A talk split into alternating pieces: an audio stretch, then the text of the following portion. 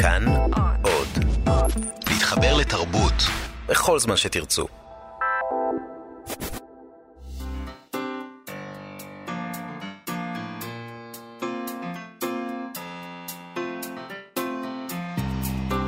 מה שכרוך עם שירי לברי וענת שרון בלייס.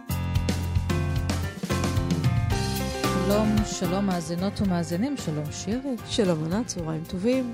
מה שכרוך, מהדורת סוף השבוע, כאן ברדיו בחי וגם באפליקציית כאן אודי בחי, ואחר כך זה מוקלט וכל שאר השידורים, באמת אושר אין, אין סופי באפליקציה שלנו בכאן אודי, של כאן תרבות, כל התוכניות, כל הפודקאסטים.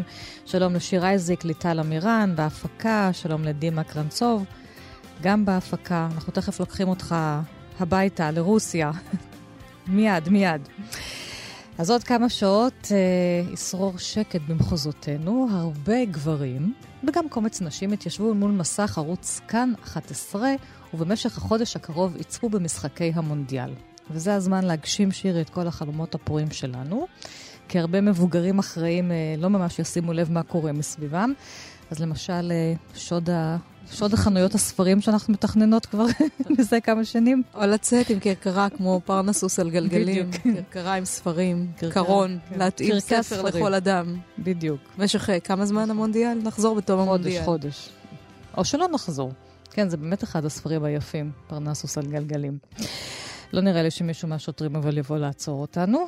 אז לכבוד השחקנים אנחנו כבר נפתח בכדורגל, ואחר כך תהיה כאן ורד קלנר עם ספר ביקורים, וגם הצגה לפי ספרה, הרומן של לאה גולדברג והוא האור, שזה היה רומן הביקורים שלה, אישה משנות ה-ארבעים, וגם עוד אישה אמיצה אחת בענייני ספרים לסיום התוכנית. זאת תהיה הפתעה. אז בוא נשמע את הצלילים הבאים.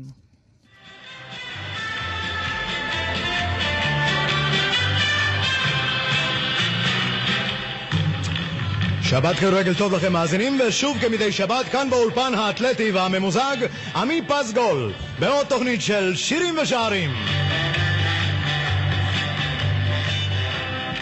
אני רואה שיש לי שוב עיתות ממגרש בלומביל, אני מקווה שהפעם הצלחנו להשיג סוף סוף את המשחק המרכזי השבת. הלו! הלו! בלומפילד? הלו, זה בלומשטיין. סליחה, טעות. הלו, זה... תדי, רגע. תדי, לא, זה אצטדיון לוז'ניקי. לוז'ניקי, לוז'ניקי. לוז'ניקי, יפה. לוז'ניקי. מה נותן לנו פה? התאמנתי על זה וזה. הלו, זה אצטדיון לוז'ניקי. הלו. אנחנו עוברים רגע לתדי בירושלים. שלום גלעד מאירי. שלום. אז כדורגל משחקים תשעים דקות ובסוף צומח שיר. בסוף גלעד מאירי מנצח. קודם כל, חג שמח. חג שמח. שיצאתן מהבישולים בשביל להגיע לאולפן, שזה אומץ לב די גדול. הרי כולם ערוכים ומכינים, מבשלים את הפיצוחים, את כל הג'אנק פוד. גלעד, אני מזכירה לך שאתה מדבר עם שירי לברי וענת שרון פלייס, זאת אומרת, בינינו לבין בישולים לא היה קשר, אין קשר ולא יהיה קשר. דיברתי על פיצוחים, בישולים בסגנון הזה, הכנות לחג בהקשר הזה. בדיוק. אז אנחנו משוחחות איתך, כי לפני כמה שנים פרסמת את אנתולוגיית שירי הכדורגל קורא פנימית, שכבר הזכרנו אותה בשבוע שעבר כדי לנחם את האוהדים של מסי, היום קצת ניתן לבמה רחבה יותר, ושם יש הרבה הרבה שירים של משוררים, בעיקר גברים, אין מה לעשות. יש גם שתי נשים שנמצאות באנתולוגיה, אחת ישראלית ואחת מפולניה, זה מיעוט שבמיעוט, ואתה אספת במשך שנים את כל השירים, וחלקם כאמור פורסמו באנתולוגיה הזאת, קורא פנימית, ויש עוד עדיין הרבה הרבה בחוץ. כן, אני מאז תשע שנים שחלפו, חלף, אספתי כמעט פי שלוש, פי שלושה. אז יש לי אנתולוגיה מוכנה של מאה ושלושים שירים, עם שבעים ושש משוררים. יש יותר נשים הפעם? הפעם יש קצת יותר, אין הרבה יותר, והאמת שהדוגמה המעניינת זה המשוררת סרה וורדל, שהיא הייתה לפני כעשור משוררת הבית של טוטנהאם, טוטנהאם הוטספרס, שהם קבוצת כדורגל לונדונית, ובאנגליה יש תופעה מעניינת שיש לא רק פואט לורט, זאת אומרת המשורר הלאומי עם משרה, כן, טד יוז היה במשרה כזאת כמעט עשרים שנה, אלא יש גם לנבחרת הכדורגל וגם לקבוצות המקומיות. למשל, לברנסלי יש את איין מקמילן, שהוא משורר מאוד ידוע באנגליה, וגם סרה וורדל, ששיר שלה דורית בייסמן ואני תרגמנו, והוא יראה אור. ברגע שיהיה לי ספונסרים, אני צריך להסתובב ברחובות ירושלים, כנראה עם שלטים של ביטוח לאומי, כמו שחקן כדורגל, ואולי אני אקבל כסף להוציא את האנתולוגיה, כי אנתולוגיה בימינו עולה הרבה מאוד. או שאנחנו פונים לבעלים של הקבוצות, ואומרים שגם פה צריך להיות משוררים לקבוצות, להציע להם את הרעיון הזה. כן, כן. אז זה סטארט-אפ מצוין, נכון? משורר מנתן, כן, משורר הקבוצה מנתן לך את הרעיון. אז תראה, מה שמעניין באנתולוגיה זה שלא כל השירים עוסקים ממש במשחק הכדורגל או בשחקנים, זאת אומרת, יש גם כמובן שירים כאלה, גם שירים היסטוריים, אלא הרבה פעמים הכדורגל משמש דימוי למשהו, למשהו, לזיכרון על ההורים, לזיכרון ילדות, לזוגיות. הכדורגל זו מטאפורה רחבה כמו המדע, אה, כמו אה, מטאפורה חקלאית, שמדברים על אגי משעול, דן מירון מדבר על המטאפורה החקלאית, ובאמת המטאפורה הספורטיבית, שהיא רחבה, היא כוללת גם את הכדורגל, היא חלק מן היום יום שלנו, אלא שהביטוי שלה בשירה הוא יחסית מצומצם, כן? יחסית לה, להיקף של התופעה, ודאי לכך שאני מאוד מקווה שהרבה מאוד מהמשוררים גם זיזים את התחת, כן? הם לא רק יושבים מול המחשב ורק קוראים, כי אחר כך זה מביא מחלות, זה מסתבנים כזה, זה, זה מסוכן, כאילו, צריך לצאת, ו, ו, ולכן אגב, כשאני רגע גולש לתחום הספורט בכלל, כן. השיר, שירי הספורט, שגם לזה יש לי אנתולוגיה מוכנה, אה, ליום... אה, ליום הדין. ליום הדין. אז אז באמת, יש הרבה מאוד שירי מכוני כושר. אה, באמת, וואו. כן, יחסית, למה, אתלטיקה זה מספר אחד, ולאחר מכן זה באמת שירי המכוני כושר, וההתעמלות, ובוא נאמר, תחזוקת הגוף. טוב, זה באמת זמן לרפלקציה, שהגוף עובד, נכון? כן, כן, כן, כן. ויש שירי הליכה, יש הרבה, אבל, אגב, שירי כדורסל, כמעט ואין, וזה משהו מאוד מאוד עמוק, אני חושב, שהכדורגל ברור שזה אה, הענף הפופולרי ביותר מבין אה, כל, כל משוררים שכתבו על ספורט אי פעם, והכדורסל אה, באמת... אה, כי הכדורסל אולי בגלל שהוא עם הידיים, אז יש בו יותר שליטה ורציונל. שמעתי פרשנות מאוד מעניינת לאחרונה, שדווקא בגלל שהכדורגל נבעט אה, ברגליים, והידיים לא משתתפות, יש בו יותר אה, אה, מרחב ל, להימור ולמזל. אתה לא, הוא פחות צפוי. הוא פחות צפוי, יש בו פחות שליטה. אני מרגיש שיש יותר ריקוד. משום שזה ברגליים, ואז התנועה היא הרבה יותר אלגנטית, יש, כאילו באמת רוב הגוף, רואים את רוב הגוף, כן, רוב הגוף בתנועה רעננה ונמרצת, המבט יכול להיות יותר קדימה, יכול להיות, אני אין לי, זה רק ככה השערות, אבל אם נחזור לשאלה המקורית, לגבי המטאפורה, אז הכדורגל זה מטאפורה הרבה פעמים למיניות ולמין ולמערכת יחסים כזאת, ולאמונה, אמונה דתית, זה, זה דרך אגב... כן, גם כשיש גול, אז הרי כולם מתנפלים על השחקן, פחות או יותר מוכרים אותו, כשיש סל, כן, אז לא, אתה יודעת, נותנים איזה... יש יותר מגע. כיף אחד, כן, יש הרבה יותר מגע. גלעד, בוא נשמע אותך קצת, יש לך כמה שירים באנתולוגיה הזאת, ואחד מהם הוא המחזור קורה פנימית, אז כמה קטעים מתוך המחזור הזה, בבקשה. אוקיי, שיר מספר שתיים. אכזבתי אותך, סבא אברהם רב, כשביקשתי בעבור אפיקומן כדורגל ולא ספר, ואתה הכזבת אותי, שקנית לי כדור גומי כחול אדום של ילדים קטנים. זה היה הכדורגל הראשון שלי. שלוש. קניית כדורגל הייתה אירוע, כי הוא עלה הרבה כסף, והיה צריך לשמור עליו טוב טוב, אבל כמו עם כדורים, עם הזמן, החיוך ובועק הלבן נמחקים, ובגרות מפוקחת קופצת. העור נמלא צלקות, קסקסים, זיפים מחוספסים. חטיבות השחקנים על הכדור משתפשפות, וריח העור החדש דוהה ומתערבב בניחוחות אדמה, דשא, אספלט ושלוליות מעופשות. ואם לא פונצ'ר על ידי מכונית או טיל תועל השושנים, הוא לא מזדקן בשיבה טובה, אלא הופך לכדור סמרטוטים משוח בגריז, ומבאיש את חדר הילדים בריחות חריפים של אובדן. עשר, מטריד, שאחרי מותי, הפועל תשחק, ולא עדה מה קרה. גלעד מאירי ושירי הכדורגל. ו... דרך אגב, השיר שדיברתי על הסרחון שמתפשט בחדר הילדים, פעם היו ממליצים לך לקנות גריז ביחד עם הכדורגל, כדי שהוא יישאר רענן. כן, זה כמו ולווטה כזה, כן? משחת, כן, קרם ידיים.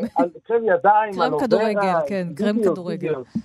אז זה איכשהו, הודות לשיר הזה גם תיעדתי תקופה שכבר פסה מן העולם, כי היום פשוט מחליפים כדורי רגל כמו גרביים ותחתונים, צ'יק צ'ק ומתפנשר. טוב שלא אמרת כמו נשים. יש לי שיר על זה, אבל זה להזדמנות אחרת. ויש גם נשים שכותבות באנתולוגיה הזו. זהו, באמת נסיים עם יעל שרף, שחקנית ספסל. איפה, כן, איפה מצאת אותה? ואת השיר שלה. אז זה היה במקרה, כשבתור מי שמה לעשות, גם קורא כלוות של הקולגות, אז קראתי את גג, והיה שם, הייתה שם אסופה של משוררים צעירים, והופ, נתקלתי בשיר הזה. כמו שנתקלתי בשיר כדורגל של דליה פלח. אבל זה הודות ליובל פז, ששלח לי קישור מהחוברת אה, הראשונה של מטעם. אז פה ושם יש הפתעות מרעישות. דליה פלח, שיר כדורגל, לא כונס בספרי עדיין. אז נקרא את השיר של יעל שרף לסיום, שחקנית ספסל. בכל המונדיאל הזה, זה שיר אקטואלי גם, בכל המונדיאל הזה לא מוצאת את עצמי. טרה אחר כדורים טועים, לא מצליחה להדוף את הבאים לקראתי. הדשא עושה לי אלרגיה, הביר הבחילה, הרשתות קרועות בסערי, והשופט בן זונה. גלעד מאירי, תודה רבה. אני מבינה שעכשיו אנחנו לא מדברות איתך בחודש הקרוב, כן? בחודש הקרוב, אתה תפוס. אתה תפוס, כן? יש כל מיני אמצעי קומוניקציה חלופיים, אלטרנטיביים, שאפשר תקשר איתי. אני בענייני סיאנסים ודברים כאלה. אה, נכון, ברור. תודה, גלעד מאירי, תודה רבה לך. תודה רבה לכם.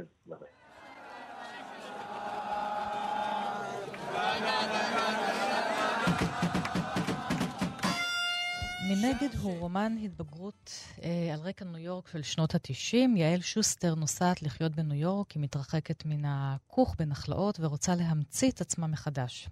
היא גרה עם שותף על גדת הסנטרל פארק, מטפלת בילדים של זוג יאפים יהודים ומתבלבלת בין רחובות העיר. אבל דווקא ההתרחקות לניו יורק מביאה את אה, זיכרון הילדות שבמרכזו התייתמות מאביה בגיל צעיר להיות ה... חזק והנוכח ביותר. שלום ורד קלנר. שלום. היי. איך נולד הרומן שלך, רומן הביקורים? איך הוא נולד? הוא לא היה אמור להיוולד. שכחת גלולה. שכחתי גלולה, לא היה פוסטינור למחרת.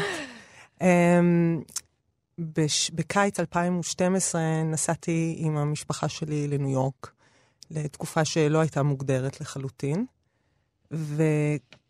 זה קצת ניתק אותי מהעבודה הרגילה שלי כעיתונאית. זאת אומרת, איכשהו השנה הראשונה הייתה מרווחת מאוד.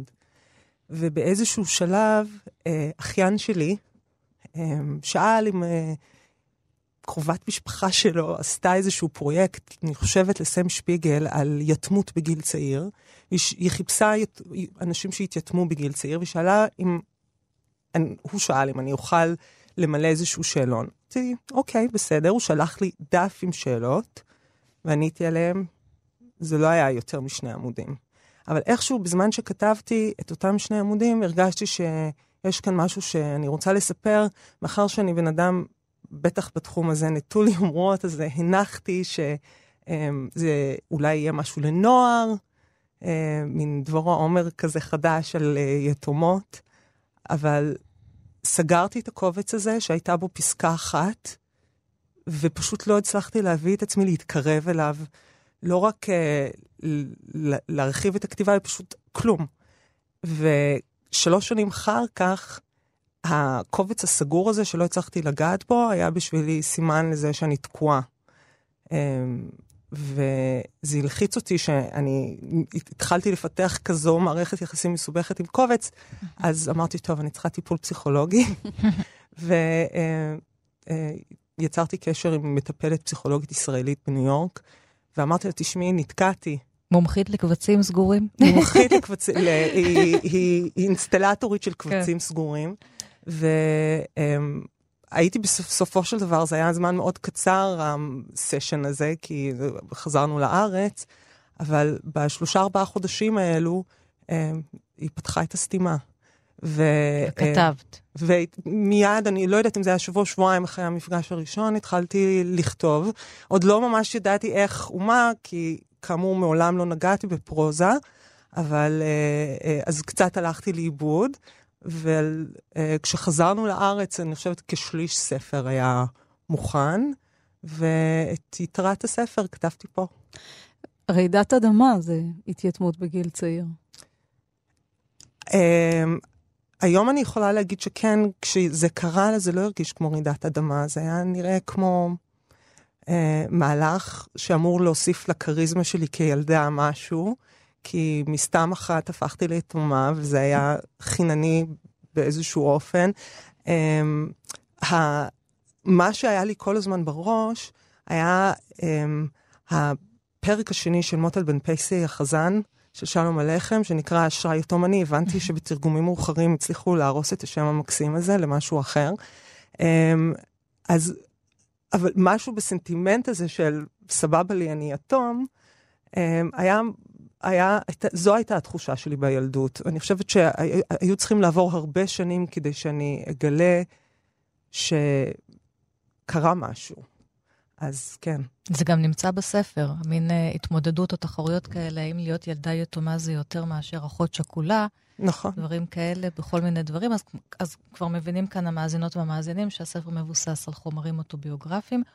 מבוסס הוא לא מבוסס, כן. כן, הוא נע לסירוגין בין עבר בירושלים, של המשפחה הדתית, שגם ממנה את מגיעה, mm-hmm. שבה את מתייתמת מן, הגיבורה מתייתמת מן האב, לבין ההווה בניו יורק, שבו היא הופכת להיות מטפלת אה, לילדים, סוג של אימא מחליפה.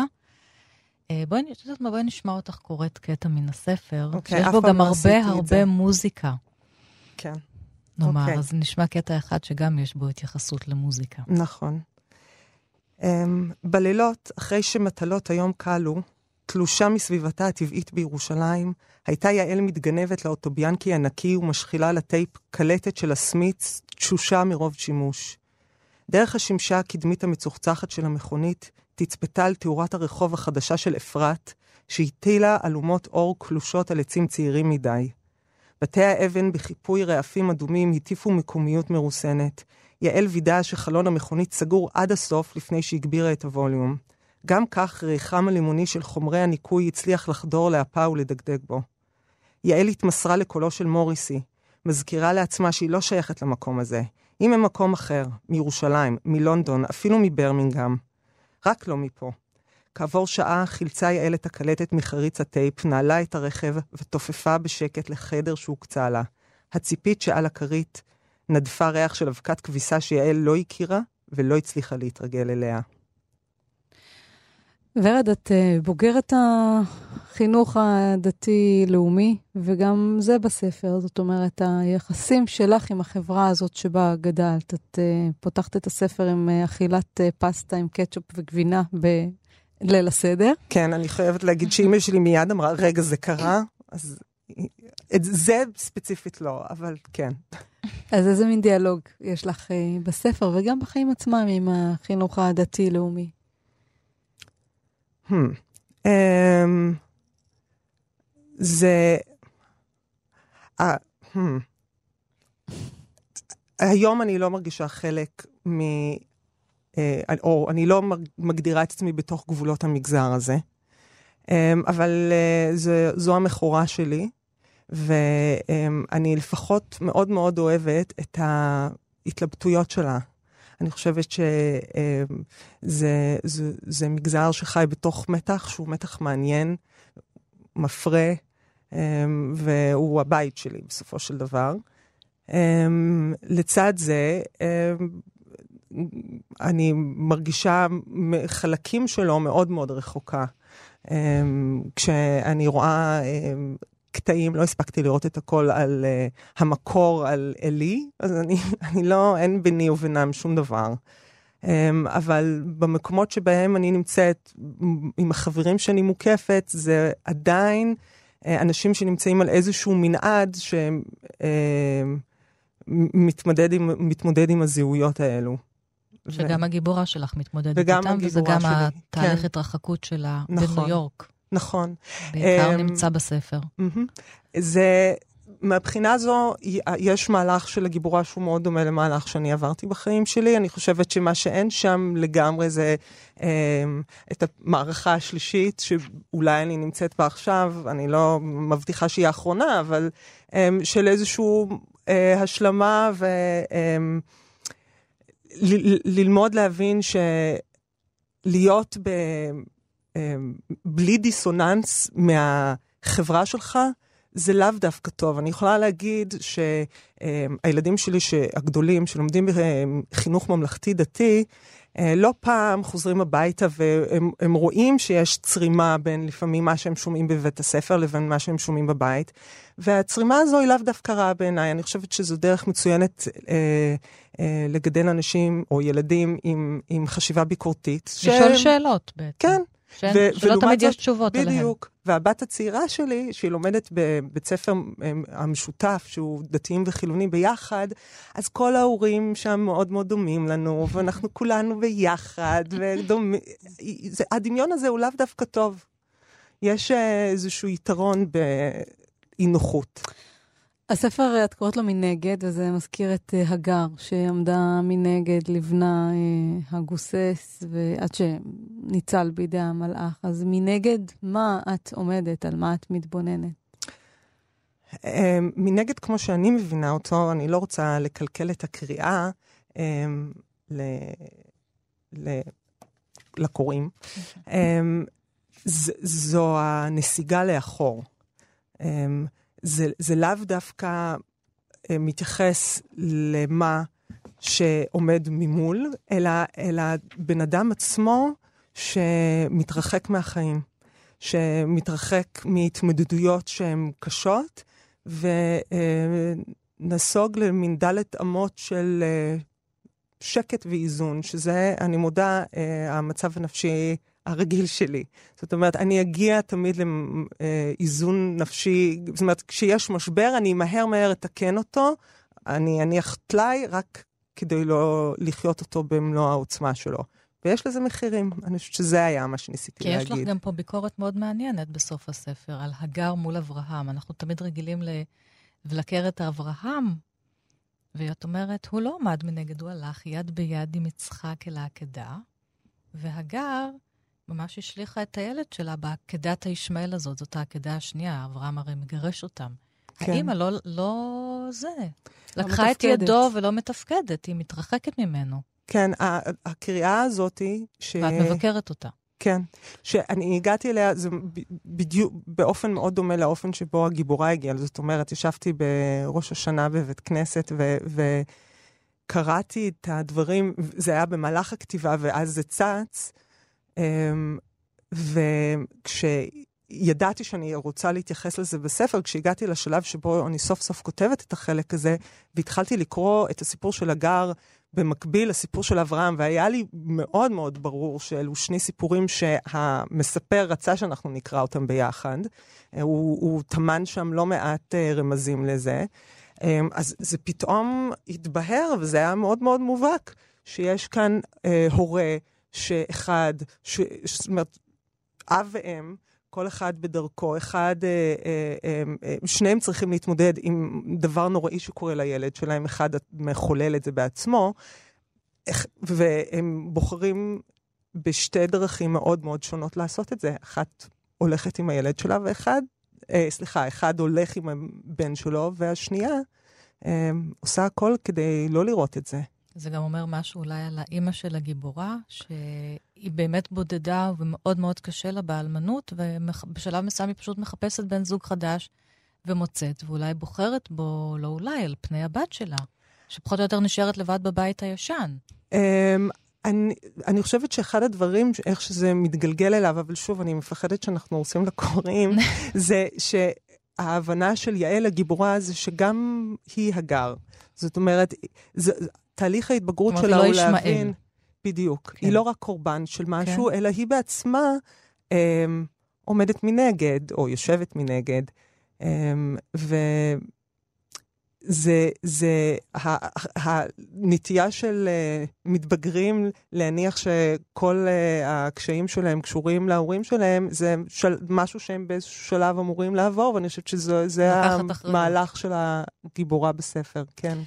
ורד, את הרבה שנים עוסקת בעיתונות, את uh, כתבת uh, כתבות מגזין בכל העיר, ואחר כך במעריב ובגלובס, ועכשיו את עוברת uh, לחדר השני של uh, כתיבה ספרותית. Uh, אז א', עד כמה uh, המיומנות הזאת בכתיבת מגזין מסייעת בכתיבת רומן, אם בכלל יש קשר, וב' uh, באמת זה אנחנו עוסקים במקצוע די, די בדעיכה, העיתונות המודפסת. Uh, כן. Uh, עד כמה זה עוזר? זה עוזר מאוד. אני חושבת שיש משהו מאוד לא מפונק בעיתונות, uh, בצורך uh, לעשות את העבודה... בלי בהכרח להתפייט עליה. עכשיו, אני בן אדם שכותב בקלות, ואני מודה שהתהליך עצמו, מאוד נהניתי ממנו, הוא באיזשהו שלב, לקראת סוף התהליך, ראיתי ראיון בחוצי ישראל, אני חושבת, עם רונית מטלון, כן. המנוחה, שבו היא דיברה על הקושי הנוראי בכתיבה, ועל האיסורים והסבל. ואני הרגשתי, אמרתי, אוי, כנראה אני פישלתי איפשהו בתהליך, כי בשבילי זו בכלל לא הייתה החוויה, ואמרתי, אוקיי, נתפסתי מזייפת. כי העיתונות יש דדליין, וצריך לעמוד בו, ו... וכותבים. והאמת שכך גם... לא הייתי לחוצה מהתוצאה הסופית, כי גם לא היה לי ברור אם תהיה תוצאה סופית, זה היה משהו מאוד משוחרר, ודווקא... בניגוד לעיתונות שצריכה להיות צמודה לאמת, כל מיני דברים אחרים, כאן זה היה בשבילי הזדמנות לשחרר את החגורה. ונהניתי מזה. המקצוע בדעיכה, כן, אני לא יודעת אם עולם הספרות נמצא במקום הרבה יותר טוב מהעיתונות המודפסת, אבל אני בעצם פרשתי מהעיתונות המודפסת. פניי עכשיו לחינוך, אני מצליחה למצוא את כל המקצועות שבהם לא מתפרנסים, ואני עוברת ביניהן אחד-אחד. ואת גם נשואה על הבמאי, יוסף סידר. נכון. יש לכם שלושה ילדים ביחד, הם גרים בתל אביב, ועד כמה אפשר להתייעץ איתו, שהוא תסריטאי, ככה יכול להביא איזה מבט נוסף על הכתיבה? אני מניחה שהיה אפשר להתייעץ, אבל אני לא עשיתי את זה, כי הייתי צריכה לעשות את זה לבד. באיזשהו שלב, אני חושבת, כששני שלישים מהספר היו כתובים, אז הוא, הוא כל הזמן העיץ בי כן להראות לי מישהו. הוא אמר, כי הוא בן אדם שמאוד משתף בתהליך הכתיבה, ואני עשיתי ביני וביני מן הסכם, שאני לא אראה לו עד שהוא יגיד רוצה אני. זאת אומרת, תביא עכשיו. ובסופו של דבר, כשזה קרה, אז נתתי לו לקרוא, והוא היה מאוד חמוד, כי אני עד אז באמת... לא רק שלא הראיתי כלום, גם לא דיברתי על זה עם אף אחד, זה היה תהליך מאוד מאוד בודד. והוא העיר אותי באמצע הלילה ואמר, את חייבת לגמור את זה עכשיו, תעיפי את כל שאר הדברים שאת מתעסקת בהם ותעבדי רק על זה. אז זה הספר ביקורים של ורד קלנר מנגד, שראה אור בהוצאת כנרת זמורה ביטן, ועכשיו פינת החפץ שלנו, שבה אנחנו מבקשים מן הסופרים האורחים שלנו חפץ משמעותי. אוקיי, okay, טוב. ומה את? אנחנו לא יודעות, את מפתיעה אותנו. אני מפתיעה אתכם, שלוש ארבע ו... טוב, אז אה, אה, אני מניחה שיוסף בטח אה, אה, יתקרקם בבית, אה, כשהוא ישמע את זה, אבל אני הבאתי את הטלית הקטנה שלי, אוקיי? אה, פה בתוך השקית, יחד עם ליפסטיק אה, שיש בפנים, כי בחורה צריכה את הליפסטיק שלה. לצד הטלית. בדיוק. אה, הסיפור של הטלית הזו, האמת שטלית בכלל היא חפץ מאוד מעניין. היא חפץ גברי בעיקרון. נכון. והיא חפץ שגם הופיע בספר, כי הוא, יש בו, הוא מגלם שני כתבים. יש בו מצד אחד, הוא המקום שבו אנשים מתחממים ומסתתרים באיזשהו רגע של אינטימיות עם עצמם, או אני לא יודעת, עם הקהילה של... מצד אחד. מצד שני, זה, זה תככים גם. זה משהו שבתוכו נקברים. ואף פעם לא היה לי איזשהו עניין עם טלית באופן מיוחד.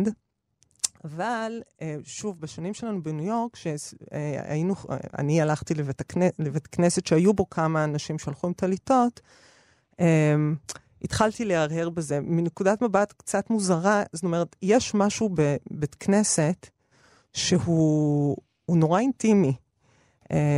גם אם בן אדם רק עושה מדיטציה עם עצמו, כמו שגם פילאטיס לא באמת הגיוני לעשות uh, ליד אנשים אחרים. יש איזה שהם מרחבים שבהם אנחנו מרשים לעצמנו להתנהג ליד אנשים אחרים בצורה שהיא מאוד פרטית. אז בית כנסת הוא אחד מהם, ותמיד הייתה לי תחושה שאני רוצה כמו מין מקלחון קטן כזה, שאני אוכל לסגור אותו, שאם אני רוצה להיות בתוך עצמי, אני לא אצטרך לחשוב על זה שאנשים אחרים מסתכלים עליי. ואז קלטתי שהתעליתי אמורה לתפקד כך. כן, סוג של מחסה. בדיוק. למרות, אני לא יודעת אם גברים חושבים על זה, או שזה פשוט חפץ מובן מאליו עבורם. כן. אבל בבחירה של לעשות את זה עכשיו, העניין הוא ש... אני חושבת שיוסף היה אומר שאין דבר יותר לא סקסי מנקבה עם טלית, ואני לא מתווכחת על זה, אבל אני רציתי מקום שבו אני גם לא אצטרך להיות סקסית כל הזמן. ו... החלטתי שאני רוצה טלית. זה היה מסע קצת מפרך להשיג אותה, אז דווקא כשחזרנו לארץ, התקשרתי לאיזו חנות יודאיקה, ולא היה לי נעים לשאול אותו, יש לך טליתות לנשים? אז ביקשתי אם יש טלית קטנה, והוא אמר, יש לבר מצווה. אז אמרתי, כן, כן, ולא אמרתי לו למה. כשהגעתי לחנות, בסופו של דבר, זה היה ברור ששנינו קורצים אחד לשני. הוא בדיוק יודע מה אני רוצה, אני יודעת מה אני רוצה, אבל אנחנו לא אומרים את הדבר כדי לא להביך אותו, כדי לא להביך אותי, וביום כיפור שלפני שנה וחצי חנכתי אותה. ורד קלנר, תודה רבה לך על השיחה. תודה לכן. והוא האור, הרומן הדי אוטוביוגרפי של לאה גולדברג, שראה אור ב-אלף תשע מאות ארבעים ושש, זוכה עכשיו לעיבוד בימתי בידי... שלום לשחקנית שכבר איתנו באולפן, ירדן גלבוע. יעל קרמסקי. העיבוד על ידי יעל קרמסקי. בימאית, כן. בימאית, כן. והשחקנית ירדן, שלום. שלום, שלום. את מגלמת שם את נורה קריגר, גיבורת הרומן של לאה גולדברג. נורה היא סטודנטית לארכיאולוגיה בברלין. נכון. בשנות ה-שלושים של המאה שעברה, היא שבה לביקור בביתה בליטה, ושם היא פוגשת את אביה שלקה בנפשו, ואת אימה, ואת חברו הקרוב של אביה, אלברט ארין, שגם הוא שב למולדת אחרי שהות באמריקה, ובו היא מתאהבת. נכון. את ממש נכנסת לדמות של נורה. נכון. גם לדמות של המחברת שלה, לאה גולדברג. בעיקר, כן. שמאוד התקרבתן. מאוד, מאוד. אז מי, מי היא נורה בשבילך?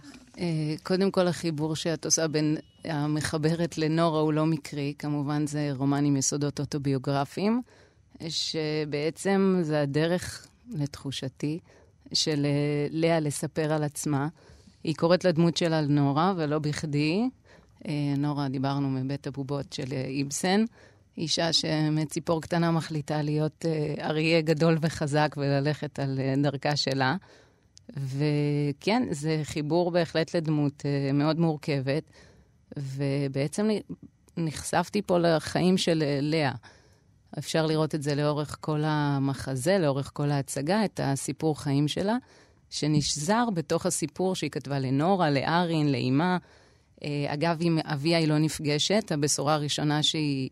שומעת מאימה זה שהיא מתגרשת מאביה, ומזה מתחיל כל הסיפור בעצם, כל ההתרחשות, כל הבלגן שמתרחש שם עם כל הדמויות מסביב, ובעיקר מה שמדגדג כל הזמן זה הפחד מהשיגעון. לאורך כל המחזה, לאורך כל המחזה, הספר. כל העיבוד, הספר, יש את הפחד מהשיגעון שמדגדג שמה, בסדקים מאוד מאוד קטנים בהתחלה. כי אביה לקה בנפשו. אביה לקה בנפשו. כי הוא עונה, הוא עונה על ידי חיילים. הוא עונה, נכון, נכון. נכון. לאחר מלחמת העולם הראשונה. נכון.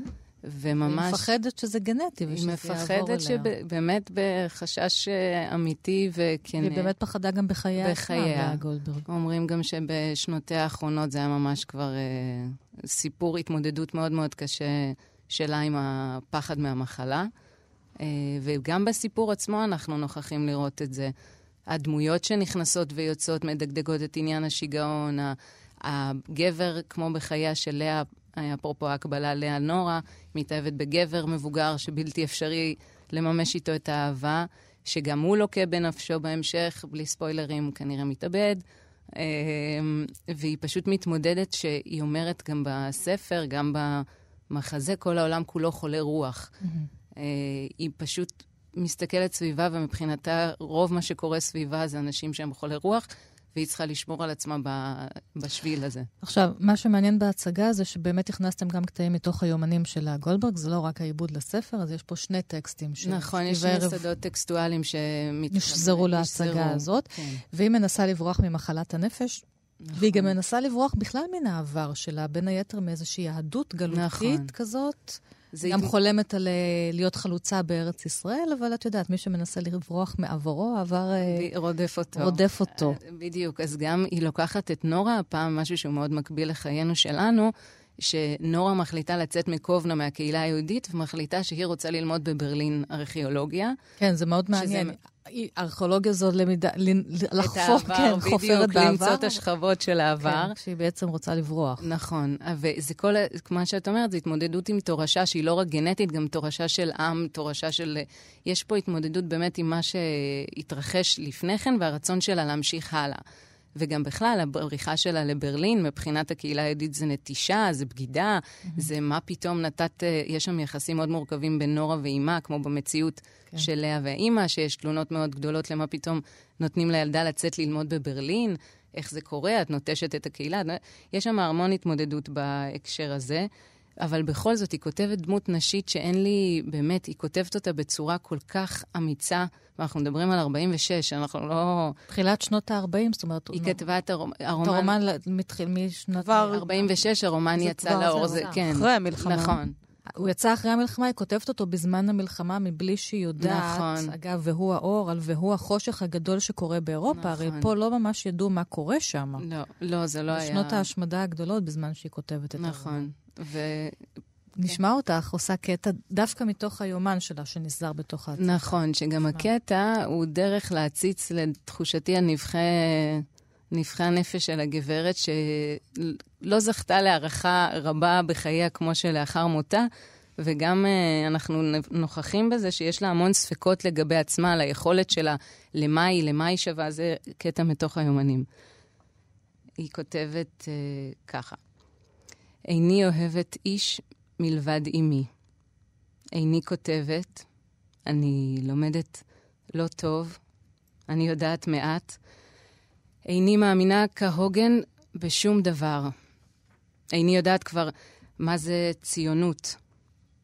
איני יודעת מי צודק בעולם הזה, בזמן זה, ואם יש צודקים. אני ענייה, כי אין לי ערך אחד שלם ובטוח, לי אין אהבה, אין אמונה, אין מטרה, אין דבר. אולי מוטב להיות נערה פרובינציאלית ולא לדעת דבר, על מנת לדעת דבר מה. וזה היא מסיימת את ה... זה יופי. כן, זה... האישה החכמה הזאת. זה רודף אותה. לספרות, כן. הפרופסור לספרות. הפרופסור... ליום, כן. כן, היא פשוט, זה נבחי הנפש של המרתקים של האישה הזאת. זה פשוט לא להאמין כמה היא... יש לה גם את העניין ההתעסקות החיצונית, שגם בסיפור היא מדברת על זה שהיא לא יפה. לאה כותבת, אז יש שם איזה דיאלוג עם המאהב המבוגר שלה, שאין צ'אנס שמשהו שם מתרחש, אבל הם מדברים, ואז היא אומרת, הוא שואל אותה איזו שאלה, אז היא אומרת לו, אני לא יפה. אז הוא אומר לה, מאיפה את יודעת? אז היא נראה לו בפשטות הראי. זה, זה אחד מהדברים שהיא ככה... שיש לה גם שירים על הראי. נכון. מחזור שירים. נכון. איך מאבדים את הספר להצגה? זאת אומרת, יש שם נסיעות ברכבת. נכון. יש שם שייט. אז, אז, אז יש... יעל עשתה אה, החלטה מאוד אמיצה, אנחנו מתארחים במוזיאון תל אביב, באולם שידלובסקי, אולם ללא תאורת אה, במה, אולם אה, בלי תפאורה, הקהל יושב ממש ממש סנטימטר מאיתנו, והמקום זה פשוט לתת לה חשיפות ולרטט הזה פשוט להיות. בלי פילטרים, אין לי משהו שמפריד אותי מהקהל, אין לה שחקנים היקרים מסביב, דינה בלי, יאל זוסמן, רונן ניפרח, אין לנו שום דבר שמפריד אותנו. וזה גם התחושה שנורה מייצרת, שהכל כל כך דק ושברירי, שהיא רק רוצה לשמור על איזו הגנה קטנה מפני העולם החיצוני, ואין לה את היכולת. וזה ממש מה שקורה ב... בהצגה עצמה, ואת שואלת על ה... להפוך את כל הסיפורים לתוך הבמה, זה פשוט... אתה, בהתחלה אני גם רואה את הקהל, בהתחלה הם מנסים לחבר איפה אנחנו באונייה, בספינה, ואז פשוט אתה מתמסר לתחושות ולסיפור, ואתה צולל לתוך הדבר, ואין לך כבר שאלה איפה אתה נמצא, איפה אתה לא נמצא, אתה פשוט מרגיש. ואני רואה גם את הקהל אחרי ההצגה, מוחאים כפיים, ואז יושבים, שקט, לא קמים מהכיסאות. יש שם, יש שם איזה, איזה מסע של הקהל ושל הבמה ושלנו השחקנים, שמתחבר באופן מאוד נקי ועדין, שלשמחתי... לשמחתי עובד. כי זה רומן שבאמת יש בו הרבה תנועה. נכון. מתחיל ומסתיים עם המסע ברכבת, מברלין לליטא ובחזרה. נכון. והשייט, והתנועה גם מארצות הברית, והחלום לנסוע לארץ ישראל. זאת אומרת, כאילו גם כשאין תנועה, אז יש חלומות לנסוע מפה. ואחר כך הוא כתבה את, או לפני זה, את מכתבים מנסיעה מדומה, אם אני לא טועה. אני חושבת. כן, עוד רומנים, קצת יסודות אוטוביוגרפיים. אז ההופעה הבאה שלכם במוזיאון תל אביב היא... במוזיאון ב-שמונה עשרה לשישי וב-תשע עשרה לשישי. בשבוע הבא? בשבוע הבא, בשעה שמונה, במוזיאון תל אביב, שמערכים אותנו מאוד יפה. ההצגה לאה מבוססת על הרומן והוא האור של לאה גולדברג. ירדן גלבוע, תודה. תודה לכן. תודה רבה. תודה. ועכשיו איתנו אישה... קולגה. עוד אמיצה, קולגה. חברה שלנו. כן, שאנחנו מזמינות אותה להיות איתנו. עורכת כאן, בכאן. כאן תרבות, כן. היא מאוד אמיצה, אנחנו מזמינות אותה פה. שמה סמיץ, שנחשף בשיחת המסדרון שלנו. כן, לכבוד אוטוטון מסתיים שבוע הספר, אז אנחנו עוד חוגגות אותו. הגברת האמיצה היא רונה גרשון, כאמור העורכת כאן בכאן תרבות, וברדיו בכלל, בתחנות התאגיד. שלום לכם, שירי וענת. החליטה, היא החליטה, כאילו, ב, ב, ב, איך אומרים את זה שכותבים צבא? בצלילות, כן? בצלילות דעת, היו גם עדים. היו עדים לצמצם את הספרייה בבית. ואנחנו מנסות להבין כיצד זה קרה.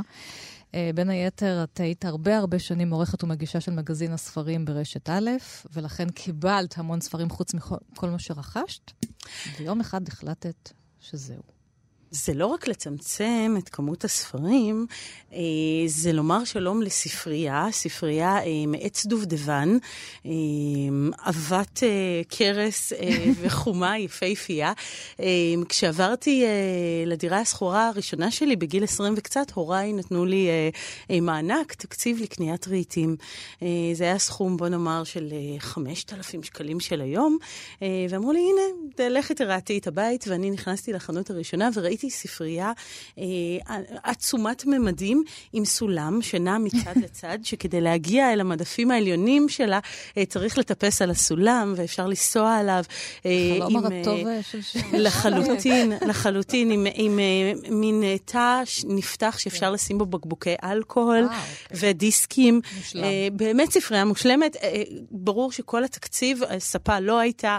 אה, אבל ספרייה הייתה. כן, ישנת על הרצפה. ו... הייתה ספרייה. ובאמת אספתי אה, אה, מילדותי הרבה ספרים, כל מתנות היום הולדת שלי תמיד היו ספרים, עותקים ראשונים של פינוקיו שתורגם לעברית, אה, באמת נכסי צאן ברזל, וקיבלתי גם ספרים בהיותי עורכת אה, בכל ישראל.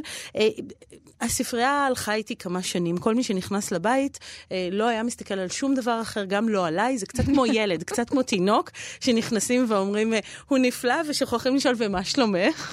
אה, אז כולם היו נכנסים, הולכים לספרייה, נוגעים בה, מסתכלים, עוברים על הספרים. כמה ספרים היו מזיזים. שם? עכשיו, היו שם משהו כמו ארבעת אלפים וחמש מאות ספרים, נדמה לי, וכשנולדו ילדיי, ועברנו עם בעלי, עם אישי אירן, לבית אחר, אני החלטתי בצעד אמיץ, שאני לא רוצה לקחת איתנו את הספרייה.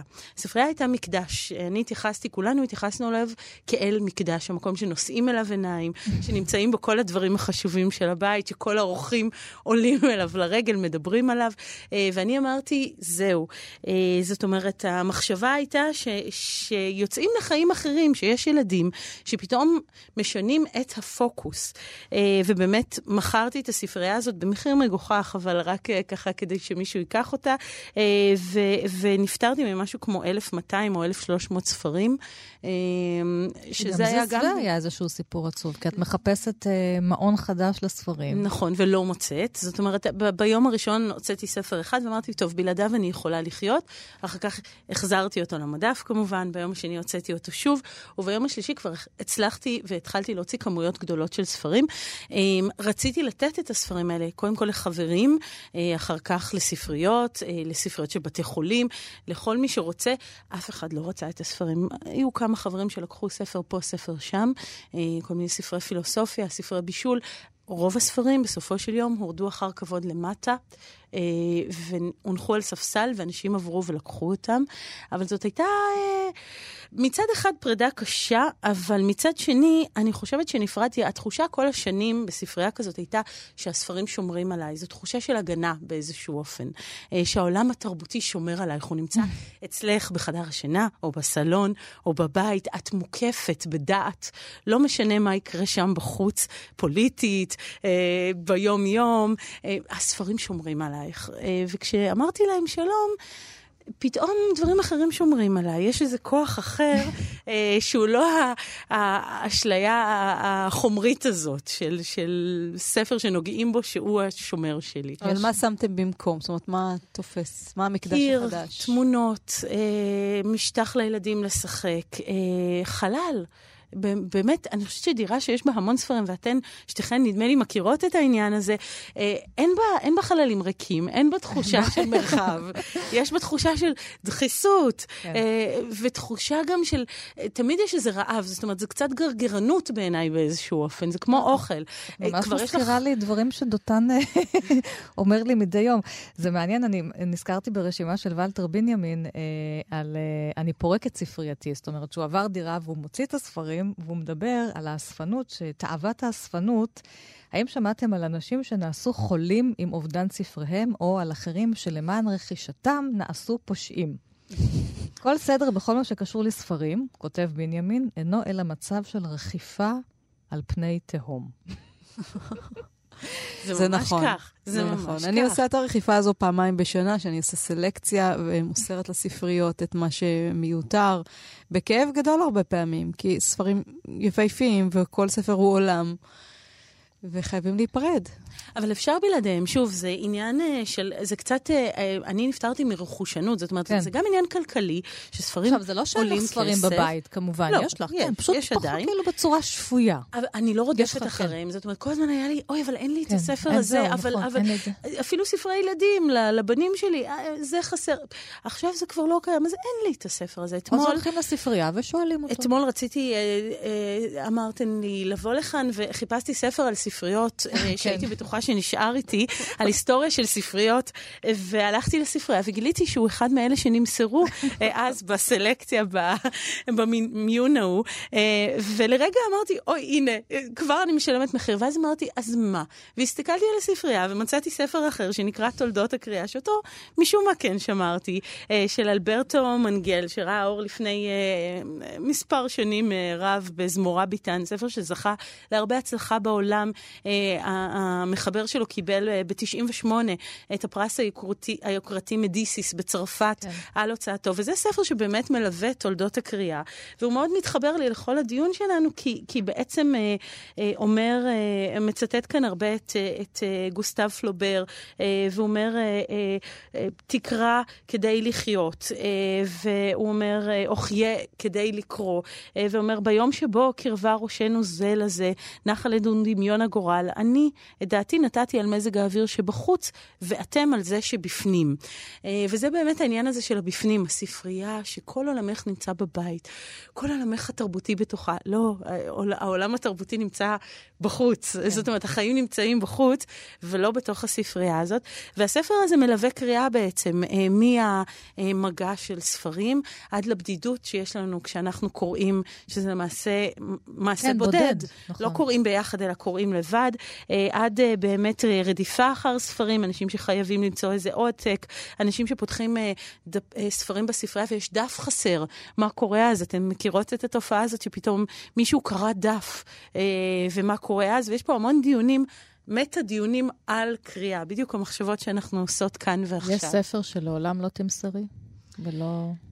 זאת שאלה טובה, אני חושבת שאני אגיד ככה, קצת באכזריות, אבל לא.